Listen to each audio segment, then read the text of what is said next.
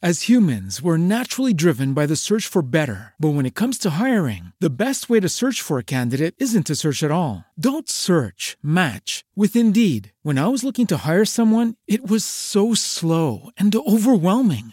I wish I had used Indeed. If you need to hire, you need Indeed. Indeed is your matching and hiring platform with over 350 million global monthly visitors, according to Indeed data, and a matching engine that helps you find quality candidates fast. Ditch the busy work. Use Indeed for scheduling, screening, and messaging so you can connect with candidates faster. And Indeed doesn't just help you hire faster. 93% of employers agree Indeed delivers the highest quality matches compared to other job sites, according to a recent Indeed survey. And listeners of this show will get a $75 sponsored job credit to get your jobs more visibility at Indeed.com slash podcast. That's Indeed.com slash podcast. Terms and conditions apply.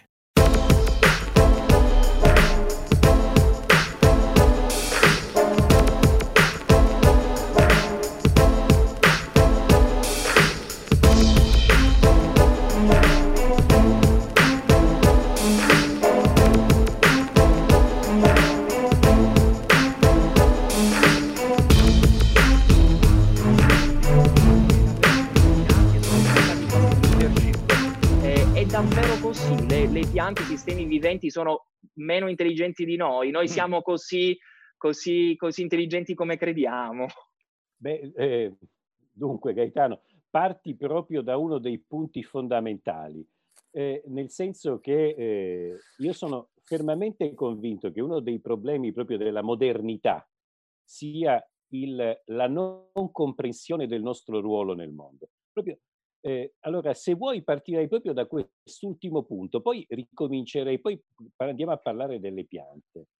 Eh, l'idea che noi governiamo il mondo, che l'uomo, l'essere umano è eh, l'apice, diciamo, dell'evoluzione, l'essere più complesso, più sorprendentemente dotato, diverso, migliore rispetto a tutti gli altri. Ora, so che stupirò molti, ma questa idea è sbagliata. Ma non è sbagliata eticamente, è sbagliata biologicamente e quindi cercherò di eh, dirvi che cosa, qual è il, il, perché è sbagliata questa idea. Quando noi, cioè io, io sono più, più che sicuro che se noi potessimo chiedere ora a tutte le persone che ci ascoltano, ma tu ritieni sinceramente di essere meglio di, eh, che ne so, un, un ornitorinco, un, un albicocco, eh, eh, chiunque direbbe, beh certo, è ovvio che io sono meglio di un qualunque animale e di una qualunque pianta o di qualunque altro essere vivente. Noi abbiamo questo cervello straordinario che ci permette di fare delle cose che nessun altro essere vivente è in grado di fare. Questo è il, il, il motivo del nostro orgoglio, del nostro, eh, del nostro pensiero eh, eh, dominante. Cioè noi diciamo, insomma, ma prendiamo anche l'animale più intelligente che esiste, più vicino a noi, che ne so, lo scimpanzé, i delfini, le balene, il maiale. Sto, parlando di animali che hanno alti tassi di intelligenza. Beh, non sono mica in grado di fare niente di comparabile a noi. Noi siamo stati in grado, noi abbiamo scritto la Divina Commedia, eh, abbiamo, eh, siamo, stiamo, siamo andati sulla Luna, abbiamo dipinto la Cappella Sistina. Che cosa vuoi metterti a confronto con, con questi esseri viventi? Con una questo, zucca. Con una zucca, esattamente. E questo è sbagliato. Cioè è proprio sbagliato. L'idea che il fatto che noi siamo in grado di fare delle cose particolari ci renda per questo migliori è, di, è, è sbagliato, perché parliamo un attimo dell'idea di migliore. Che cosa vuol dire migliore? Che cosa vuol dire io sono meglio di te? Allora, questa roba qua funziona perfettamente quando c'è un eh, obiettivo che è molto chiaro e una, un, un modo per misurare l'efficacia della tua azione. Io so che tu sei un grande sportivo, per esempio. Allora, nello sport è molto facile eh, indicare queste cose. Prendiamo una gara di, eh, eh, di, di, salto in alto. Se io salto un metro e tu salti due metri, eh, per forza di cose tu sei meglio di me. Abbiamo un obiettivo molto chiaro, che è quello di saltare il più in alto possibile, abbiamo una misurazione che ci dice che tu sei saltato due metri e io sono saltato un metro, nessun dubbio possibile che tu sei meglio di me nel salto in alto. Non c'è alcun dubbio. Ora, quando però noi allarghiamo questa idea di migliore, di meglio, al, in generale, alle altre specie viventi e cominciamo a dire eh, noi siamo meglio di uno scimpanzé o di una zucca e dobbiamo, non, non si può dire noi lo siamo perché scriviamo la Divina Commedia, no.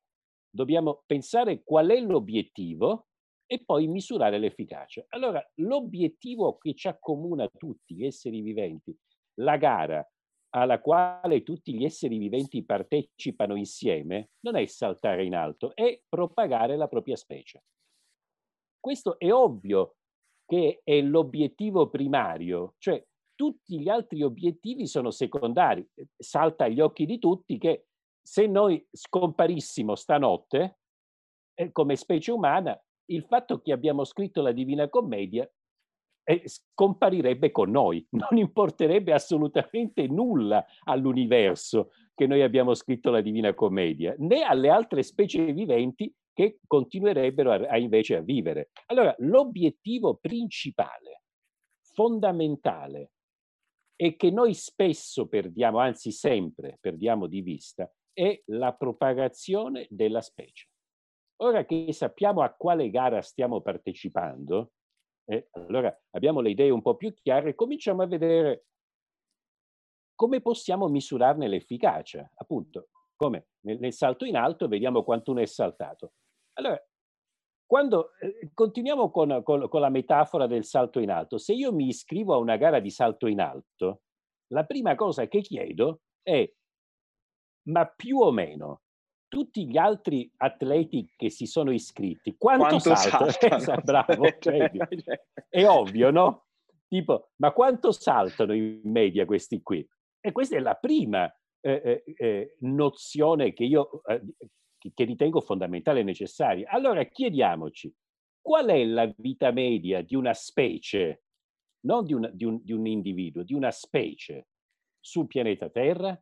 E qui cominciamo a vedere che abbiamo delle risposte che sono che, spiazzanti, perché la vita media di una specie vivente sulla Terra è di 5 milioni di anni.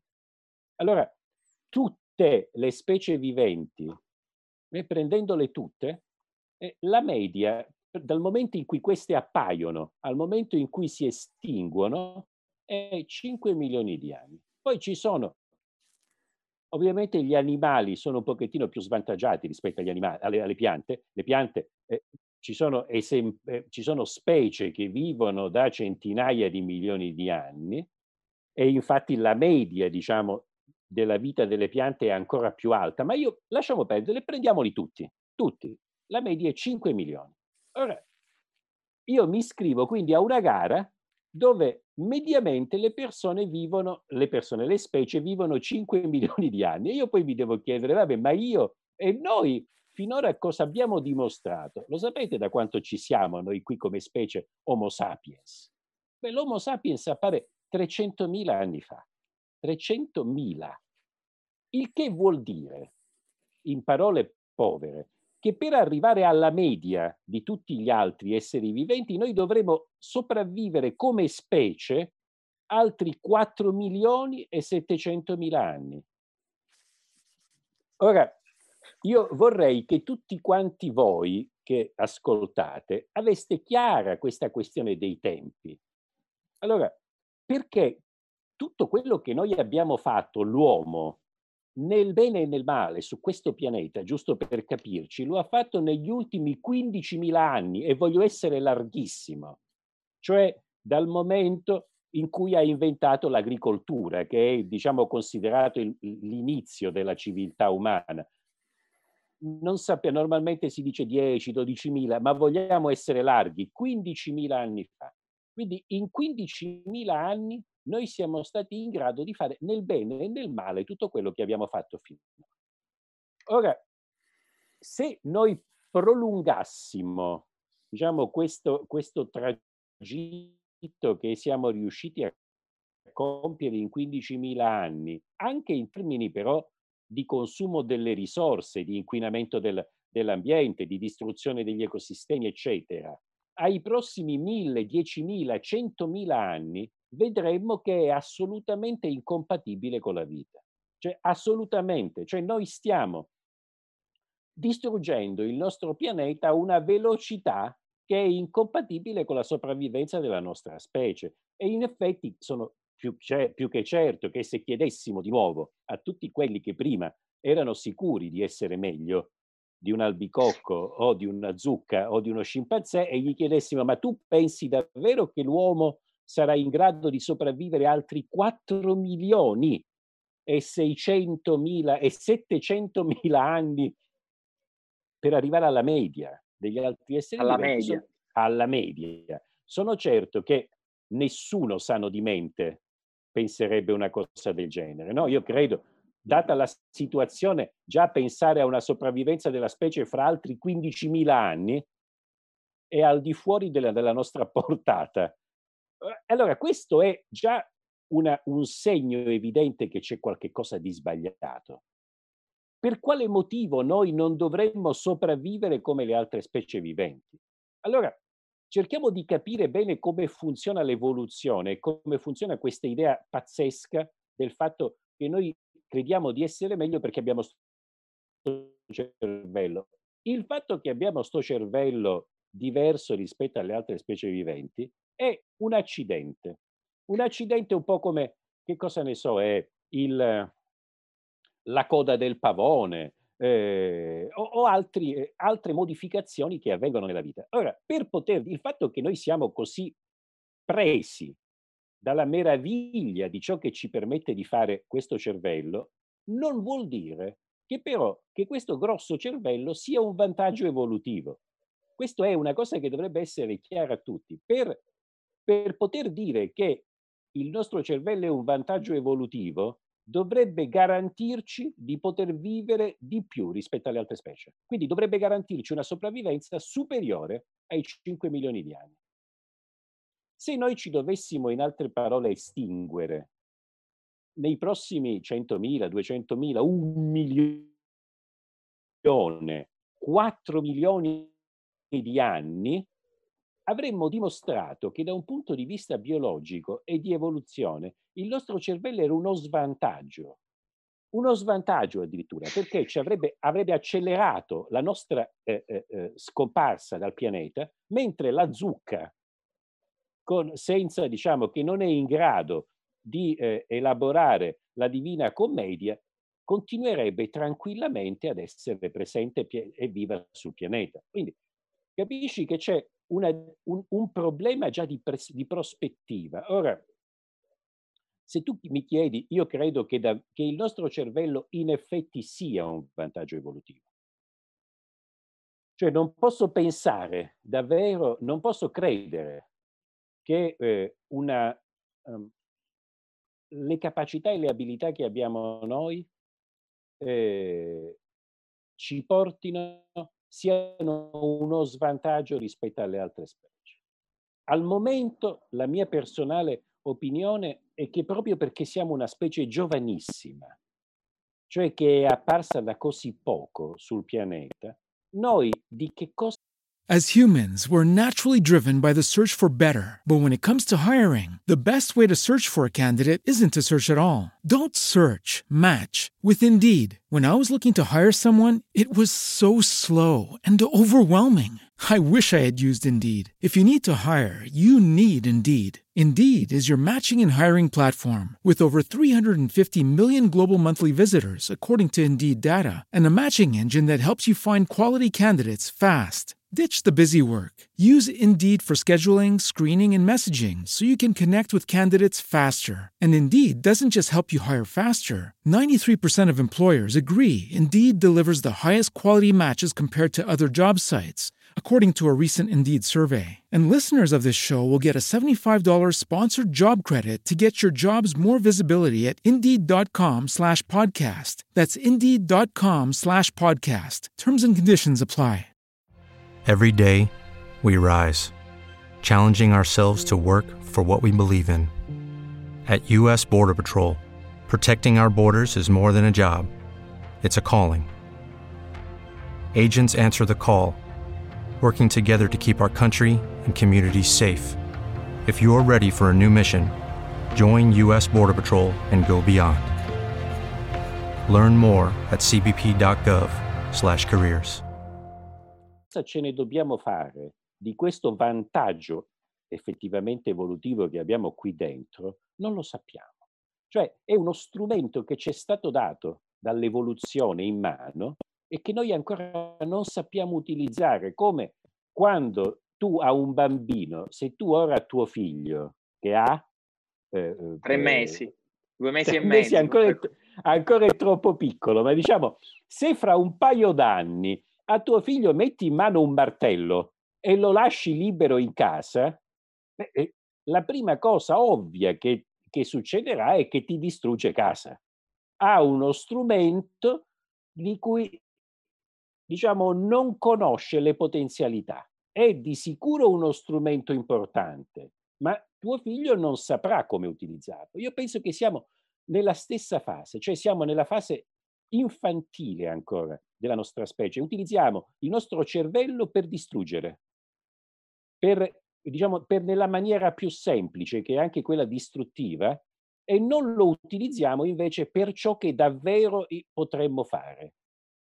Noi siamo così orgogliosi del nostro avanzamento tecnico, della nostra tecnologia, ma la nostra tecnologia è roba barbara, è roba realmente barbara, è roba che per funzionare ha la necessità di distruggere l'ambiente in cui viviamo. Questa è, è, ovvio che è una cosa che non può, che non può andare avanti, è, è, è qualcosa che non è in equilibrio, è qualcosa che non può funzionare alla lunga. Non ci sono altre specie che distruggono l'ambiente. Sì, alcune sì, i virus stupidi, i virus meno evoluti funzionano come noi. I virus eh, molto mortali, diciamo quelli che inducono la morte dell'ospite, sono quelli meno evoluti, cioè sono quelli che hanno minore pro- possibilità poi di propagarsi. I virus più evoluti convivono con l'ospite e non lo uccidono. Ecco, tu, quindi questo è proprio un, un quadro eh, generale della nostra eh, eh, impossibilità di capire la posizione, la nostra posizione nel mondo. Da questo punto di vista ritengo fondamentale che eh, noi abbiamo al più presto, immediatamente, una specie di rivoluzione copernicana, come Copernico e Galileo presero il Sole e la Terra, che era prima che si credeva fosse il centro dell'universo e tutto ruotava intorno alla Terra, e lo misero e la misero al posto che le spettava, quello di terzo pianeta, di un sistema solare piuttosto piccolo, di un ramo periferico, di una galassia del tutto ininfluente di un ramo esterno dell'universo e eh, facciamo la stessa cosa con noi. Noi non siamo assolutamente né i padroni, né i dominatori, né,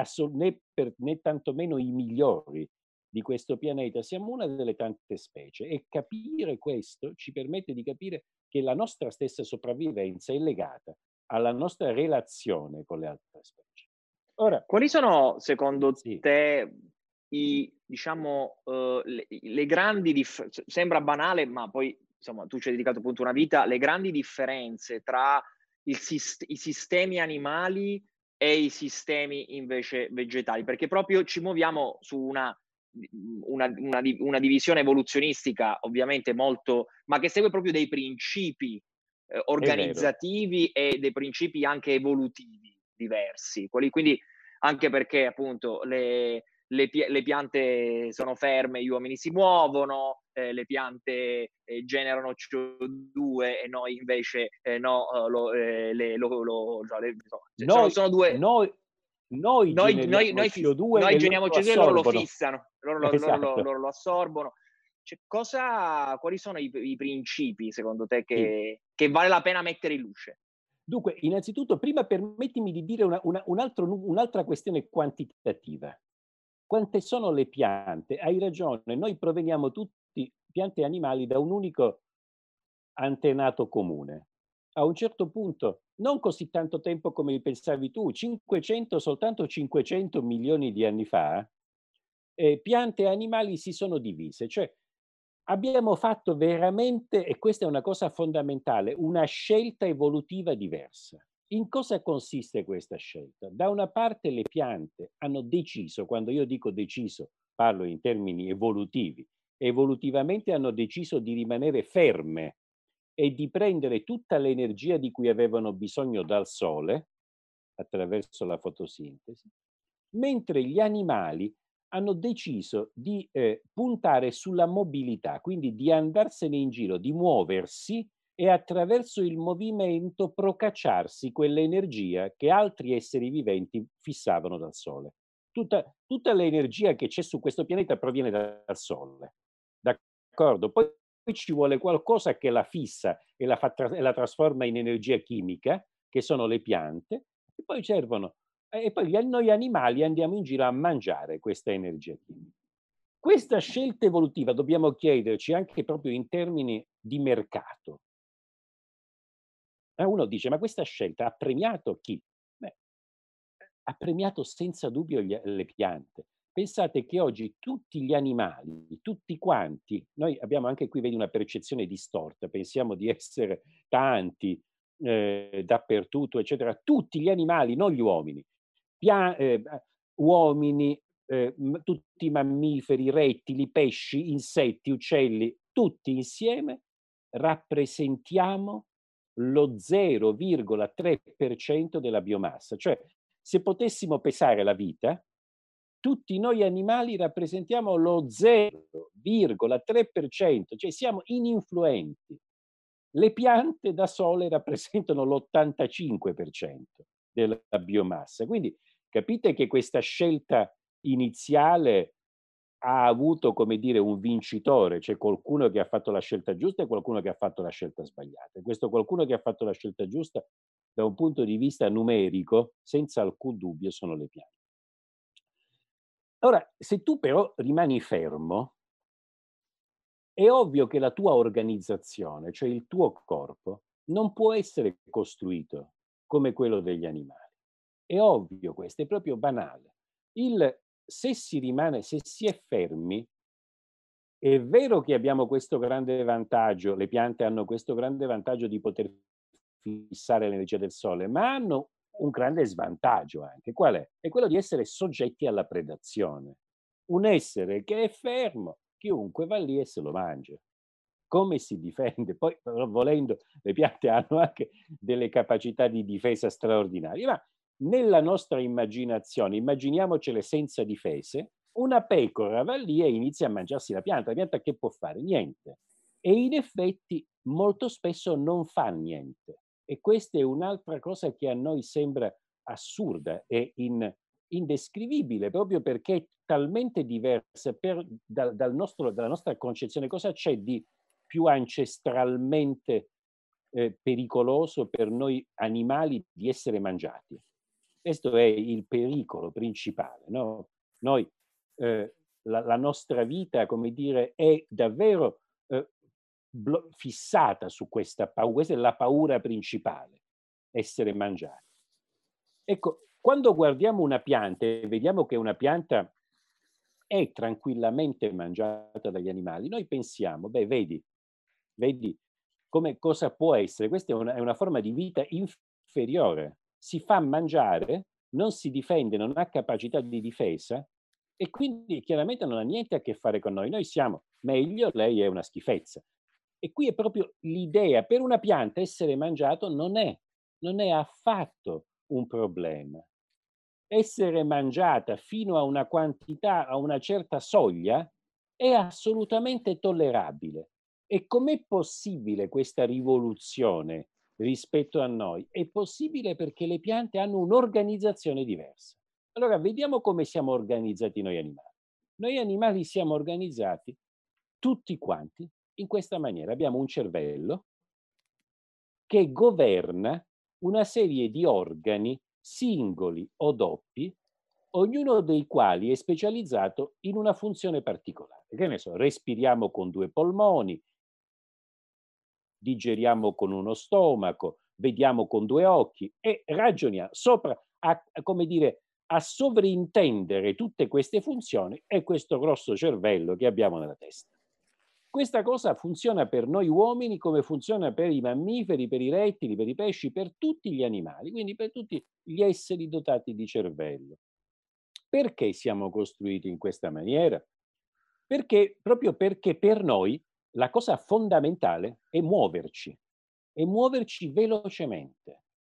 E allora questo tipo di organizzazione, un'organizzazione estremamente centralizzata, piramidale, gerarchica, in cui decide la testa e basta, è il modo migliore per essere veloci. Funziona un'organizzazione di questo tipo ha un solo e unico vantaggio, la velocità. Guardate, ora vabbè ci arriviamo. E questo, su questo tipo di organizzazione noi abbiamo costruito tutto. Cioè tutte le nostre organizzazioni sono costruite esattamente come noi. La nostra società, le nostre aziende, le nostre università, la biblioteca, l'ospedale, dovunque voi entriate trovate l'organigramma. Provate a dare un'occhiata all'organigramma. Come è fatto? C'è sempre un capo. Perché si chiama capo? Capo. Questo qui, questo è capo, testa. C'è un capo e sotto ci sono degli organi che sono governati da questo capo. E questa è la stessa organizzazione. Cioè noi abbiamo replicato in, eh, la nostra organizzazione animale dappertutto. Ora dobbiamo chiederci, esistono innanzitutto altri, organi- altri tipi di organizzazioni? Sì, quelle vegetali, ora ne parleremo. Ma soprattutto qual è il vantaggio di un'organizzazione di questo tipo? È uno e soltanto uno. Questo è il, è il tipo di organizzazione costru- inventata, evoluta per gli animali, perché questa organizzazione garantisce quella, la risposta, diciamo, che è la più fondamentale per gli animali, che è quella di muoversi velocemente. Io ti mangio e io corro più velocemente.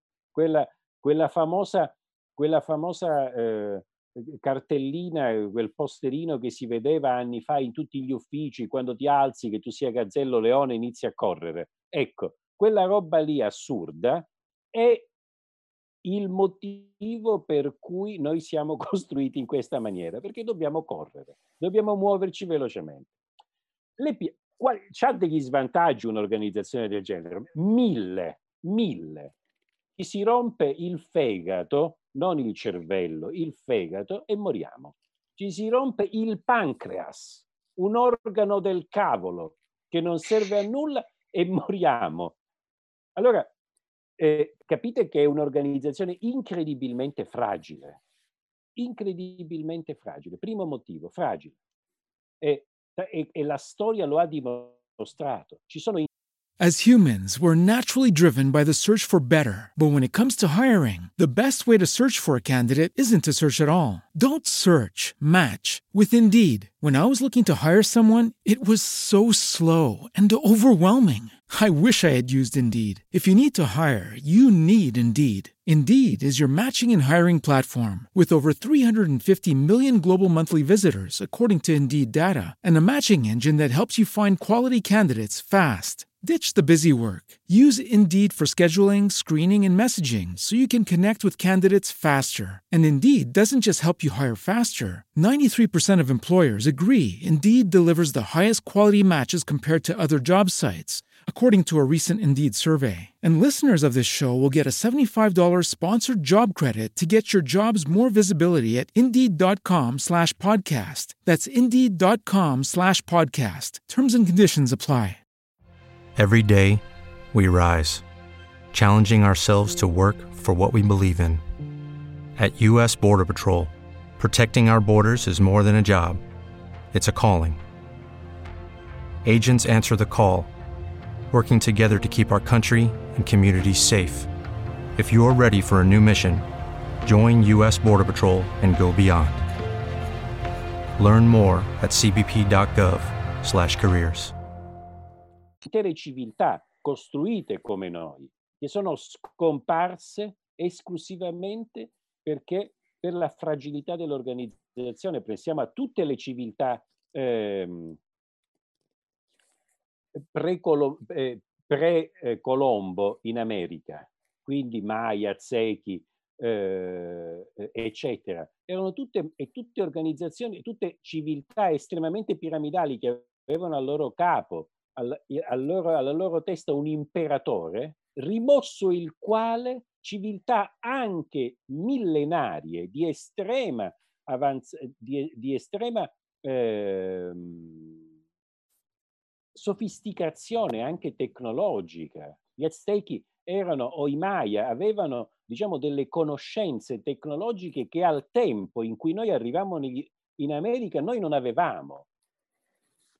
E, eppure queste, queste civiltà furono spazzate via da un pugno di militari, non per la questione delle malattie che abbiamo portato lì, perché questa diciamo è ininfluente, non, non è vero, non è stato questo. Come fanno 500, anche se avessero ammazzato un terzo della popolazione, dico un terzo per, per parlare di cose bibliche, tipo la peste, del, la peste nera in Europa nel Medioevo ammazzava un terzo della popolazione.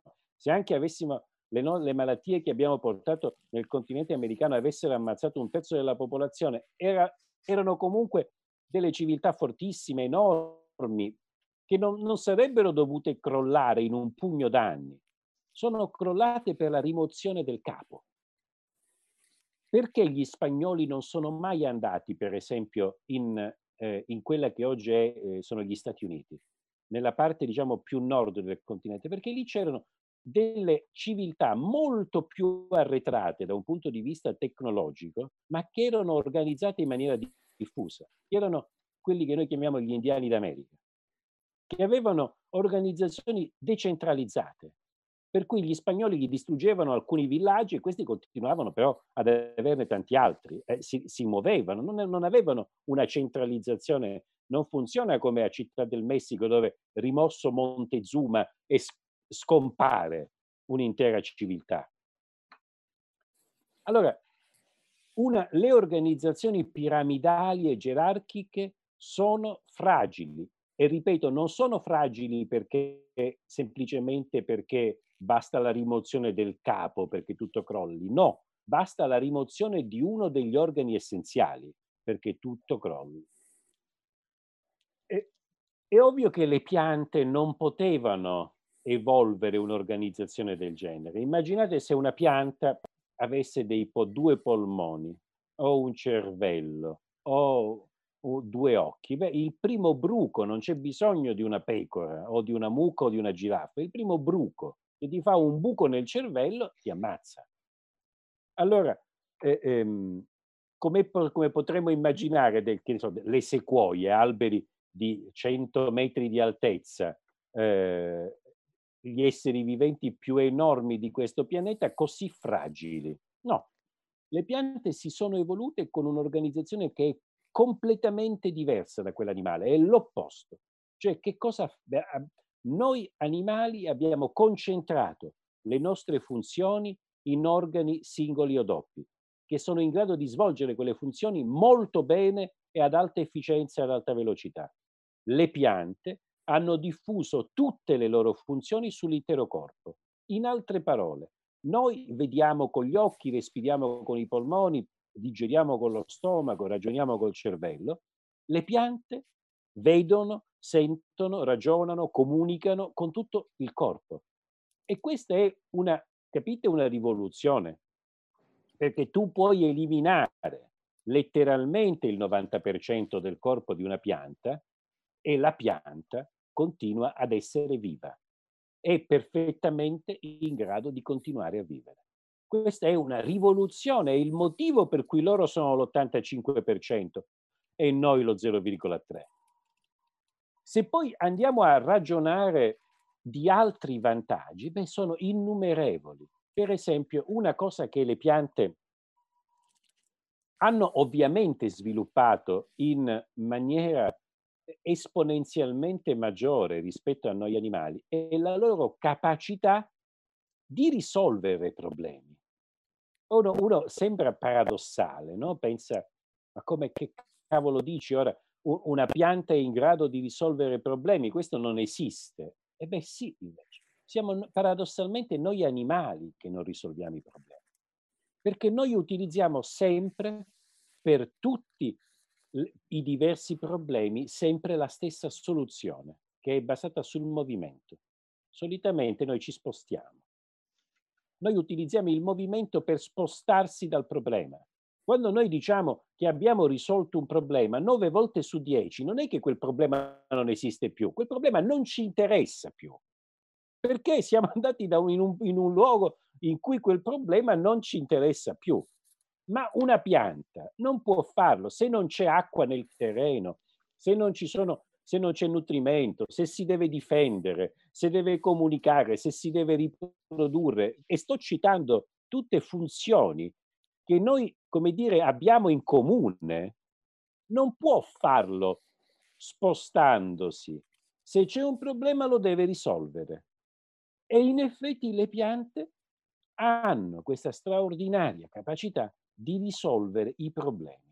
Io penso che una parte fondamentale della loro capacità di risolvere i problemi e di adattarsi ai cambiamenti, e questo è un altro punto fondamentale, molti dei problemi delle piante sono cambiamenti dell'ambiente, adattamenti, nasca e, con, e sia conseguente a questa organizzazione diffusa che loro hanno.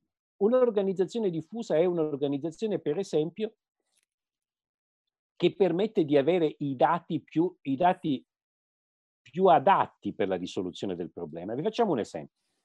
Ora entro magari in un campo di cui mi, mi intendo pochissimo e quindi mi, magari, e di cui sicuramente voi sapete molto di più di me, ma quindi vi prego di perdonarmi se dico delle castronerie. Ma immaginiamo che ne so, la Toyota.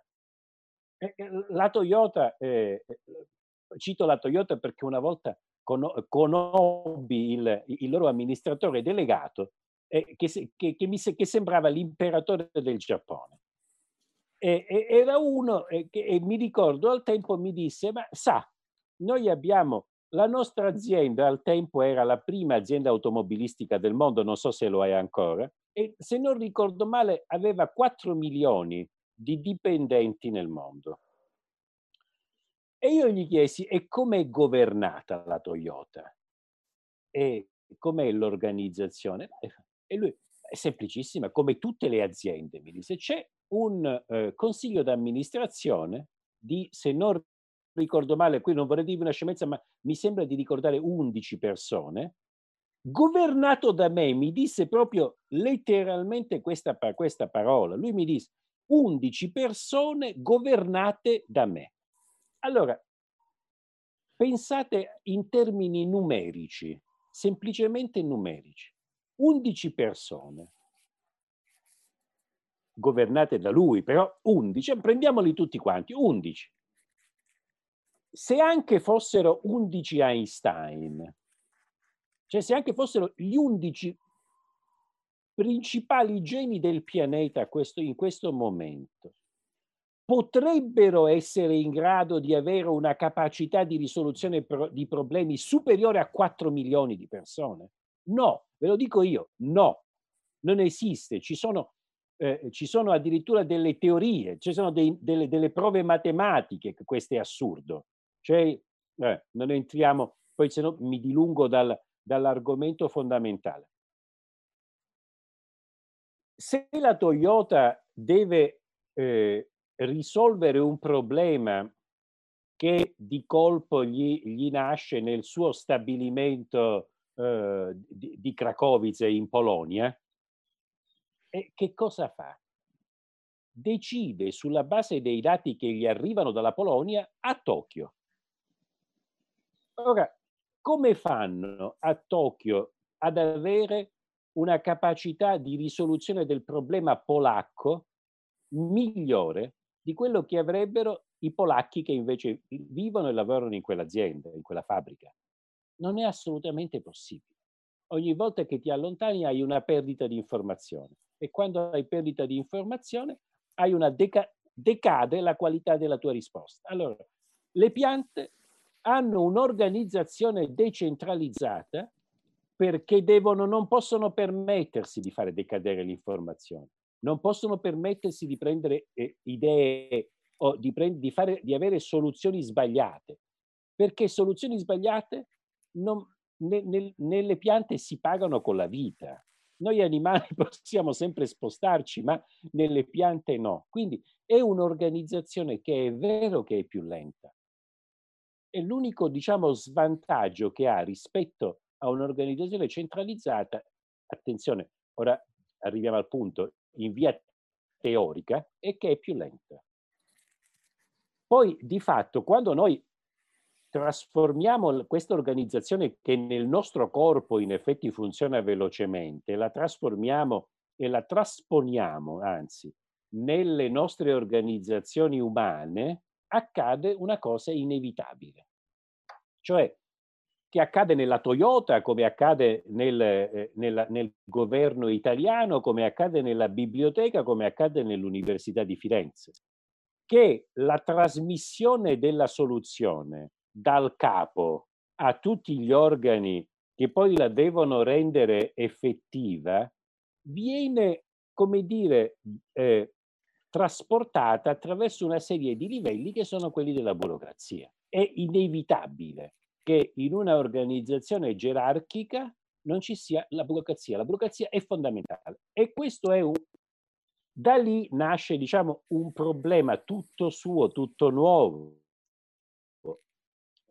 particolare, perché la burocrazia poi è, eh, come dire, auto eh, e diventa un organismo a sé stante, vivo. C'è quella famosissima e meravigliosa eh, studio sul Ministero delle Colonie inglese della Gran Bretagna. Non so se lo conoscete. Allora, il, dovete sapere che ancora oggi esiste un Ministero delle Colonie in Gran Bretagna, nonostante che le colonie inglesi, diciamo, rispetto a, al Novecento non esistano più. Bene, se voi guardate il, c'è il numero di persone di cui è composta diciamo, l'organizzazione delle colonie inglese dagli inizi del Novecento a oggi, vi accorgete che ha una crescita continua di numero di persone, nonostante l'estensione e la, e la qualità e l'importanza delle colonie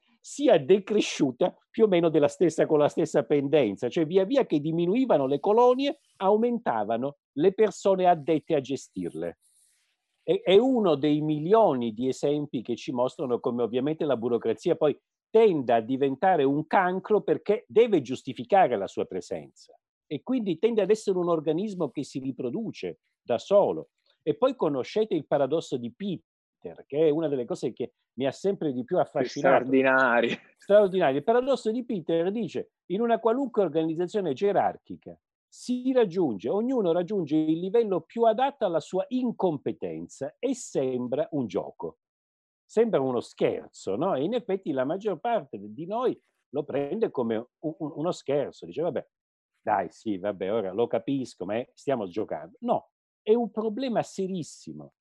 Provate a immaginare una, non un'organizzazione burocratica nostra, cioè umana. Pensatene una dove la politica, gli amici, gli amori, le amanti, eh, i fastidi, i cugini, le antipatie intervengono.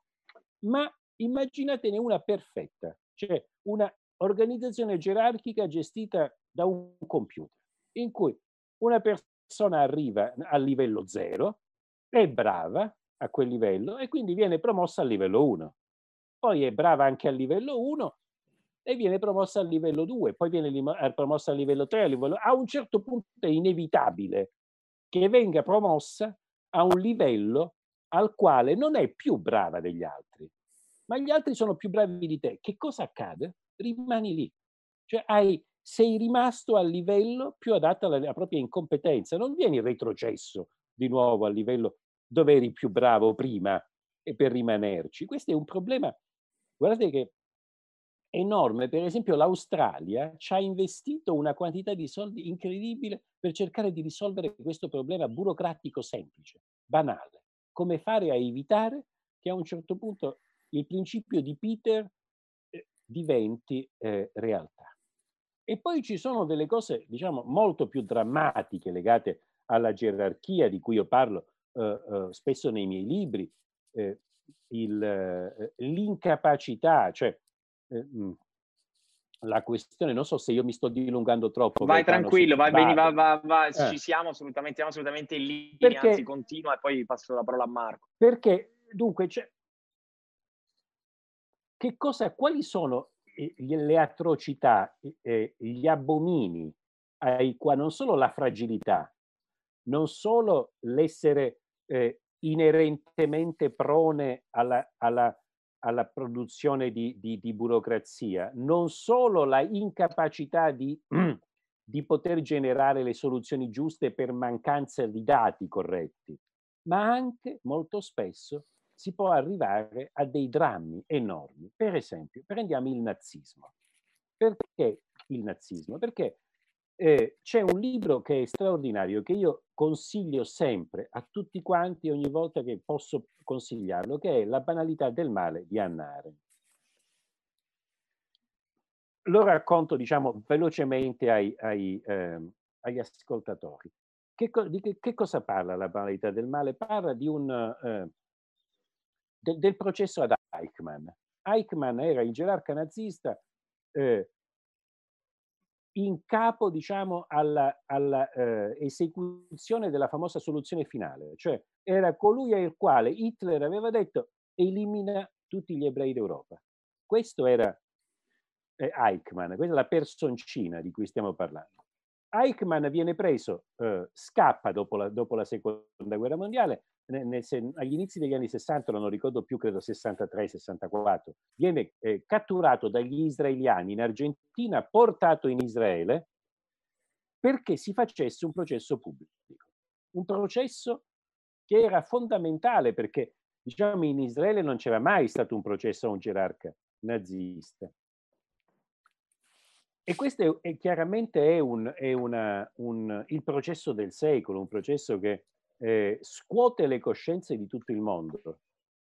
Anna Arendt è una ebrea che vive negli Stati Uniti, è una professoressa universitaria alla quale il New Yorker, che è una rivista straordinaria ancora oggi, secondo me la migliore rivista che esiste al mondo, eh, chiede eh, di andare in Israele a seguire il processo. E una, dovete immaginare che, eh, la, per esempio, la maggior parte degli ebrei americani al tempo non aveva mai visto un gerarca nazista e soprattutto qual era l'idea del gerarca nazista Lucifero, il diavolo, cioè l'incarnazione del male. Ora, se voi andate a vedere su YouTube, c'è anche, è uscito qualche anno fa un bellissimo film eh, sul processo Eichmann. Comunque se andate a vedere su YouTube le, eh, le registrazioni, perché è stato tutto filmato, e voi guardate Eichmann, vi accorgerete che Eichmann ha la faccia esattamente di un, di un impiegato, di un burocrate, una persona che voi potreste incontrare dappertutto, non ha nulla di Lucifero. E come si difende eh, Eichmann in continuazione? E guardate che ovvia- non lo fa perché si difendeva, perché pensava tipo la faccio franca e sopravvivo. Nel momento in cui l'hanno acchiappato, sapeva che lo avrebbero ammazzato. Quindi lui è davvero convinto di questo. Lui, si, lui come si difende? Dice, ma io ho ricevuto degli ordini e in un'organizzazione, lo dice testualmente, in un'organizzazione gerarchica la maniera più efficiente, di, la, la, la maniera giusta di comportarsi è quella di fare più efficientemente possibile, di poter eh, effettuare gli ordini nella maniera più efficiente possibile. Ora, Anna Arendt scrive questo libro, La banalità del male, dove dice guardate che questo qui è un banale burocrate, non è l'angelo del male. Il male dipende dall'organizzazione che c'era dietro era l'organizzazione gerarchica che era un'organizzazione malefica, non le singole persone. Vi, succede un, una catastrofe, le, eh, gli, gli, ebrei americani si ribellano, i non ebrei si ribellano, Anna Arendt è costretta addirittura a dimettersi dall'università nella quale insegnava e qualche anno dopo, credo uno o due anni dopo, morirà perché tutti non ammettono, non vogliono ammettere che questo, che è l'organizzazione, che è qualcosa che può accadere dappertutto in qualunque momento perché non sono le persone, non erano i tedeschi che erano diabolici, era l'organizzazione tedesca che era diabolica. Negli stessi, esattamente nello stesso anno, credo nel 64, un altro ebreo americano pubblica un libro che si chiama Obbedienza all'autorità ed è anche questo molto meno conosciuto del libro Milgram. di Hannah Arendt, di Milgram. Milgram. Per favore, tutti quanti, prendete, leggetevelo e metteteveli accanto sulla libreria, come stanno sulla mia. Ah, banalità del male e obbedienza alla, all'autorità. Perché Milgram è una persona che a me piace moltissimo perché, perché è uno scienziato. È un, era uno psicologo sperimentale. Quindi lui non si, non si perde d'animo, lui vuole vedere se è possibile provare sperimentalmente che ciò che Hannah Arendt ha scritto è vero. E allora che cosa fa? Pubblica sui maggiori giornali americani un annuncio dove dice eh, cerchiamo volontari per un esperimento su un nuovo sistema di apprendimento della lingua, delle lingue. Paghiamo bene, perché non voleva che si presentassero soltanto, diciamo, eh, persone eh, di una certa categoria che avevano bisogno di soldi. Diceva, paghiamo bene, non mi ricordo più, ma è una cifra elevata. E soprattutto cerchiamo persone di tutti i tipi, per cui si presentano diverse migliaia di persone a questo esperimento presso l'Università di Yale da, dagli operai ai professori universitari, ai manager, chiunque. Quindi proprio uno, quello che oggi chiameremmo uno spaccato della popolazione americana degli anni 60. Come funziona l'esperimento di Milgram? La persona che entrava eh, un, nel laboratorio di, del professor Milgram lo trovava con il camice bianco. Perché con il camice? Perché era, come dire, la divisa, l'impersonificazione dell'autorità era colui che decideva tutto quanto e quindi cominciava a dire ora vieni, vieni, ora ti mostro come funziona l'esperimento. Portava eh, il, questa persona che si era presentata in un'altra stanza. In quest'altra stanza c'era una, un tavolo con una persona seduta a questo tavolo che aveva una cuffia, un microfono davanti e degli elettrodi sulle mani. E gli spiegava, Milgram spiegava l'esperimento. Allora fa, vedi, lui è quello che deve imparare le parole. Noi ora andiamo nell'altra stanza e tu comincerai a dirgli delle sequenze di parole. Ogni volta che lui sbaglia, gli dai una piccola scarica elettrica crescente e quindi lo mette davanti a una macchina finta ovviamente, ma che potete anche questa vedere su internet, veramente eh, impressionante, in cui ci sono tanti tasti eh, con i voltaggi crescenti, a un certo punto, c'è, quindi c'è scritto basso voltaggio, medio voltaggio, alto voltaggio, a un certo punto c'è scritto pericolo di morte. E poi continuando c'è scritto morte sicura. E questi iniziano l'esperimento, ogni volta che quello sbaglia gli, gli danno una scossettina sempre più forte fino ad arrivare lì dove c'è scritto pericolo di morte. A questo punto nel teatro, perché è tutto è finto chiaramente, ma lui, il soggetto non lo sa, la persona dall'altra stanza comincia a gridare dicendo aiuto, aiuto, basta, per favore fermatevi, soffro di cuore. Se continuate a darmi queste scariche morirò. E si vede, ripeto, andatevi a vedere i filmati su YouTube, si, vede, si vedono le persone, persone qualunque, guardare verso l'autorità, verso il professor Milgram, il quale il professor Milgram dice andate, tranquillo, cioè questo, il sistema è questo, e questi premevano. Arrivavano al punto dove c'è scritto morte sicura, riguardavano, ma c'è scritto morte sicura? No, no, ma il sistema è questo, e premevano. Quindi per loro non sentivano più le grida, cioè per loro avevano ammazzato una persona. Mm?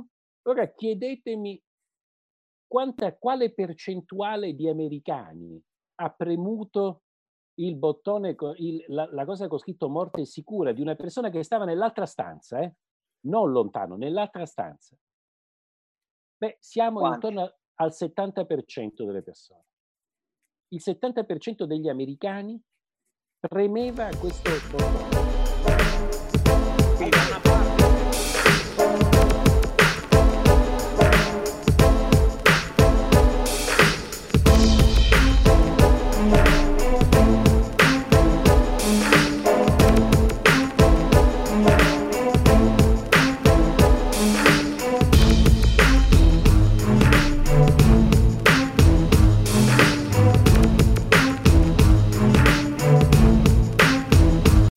As humans, we're naturally driven by the search for better. But when it comes to hiring, the best way to search for a candidate isn't to search at all. Don't search, match with Indeed. When I was looking to hire someone, it was so slow and overwhelming. I wish I had used Indeed. If you need to hire, you need Indeed. Indeed is your matching and hiring platform with over 350 million global monthly visitors, according to Indeed data, and a matching engine that helps you find quality candidates fast. Ditch the busy work. Use Indeed for scheduling, screening, and messaging so you can connect with candidates faster. And Indeed doesn't just help you hire faster. 93% of employers agree Indeed delivers the highest quality matches compared to other job sites, according to a recent Indeed survey. And listeners of this show will get a $75 sponsored job credit to get your jobs more visibility at Indeed.com slash podcast. That's Indeed.com slash podcast. Terms and conditions apply.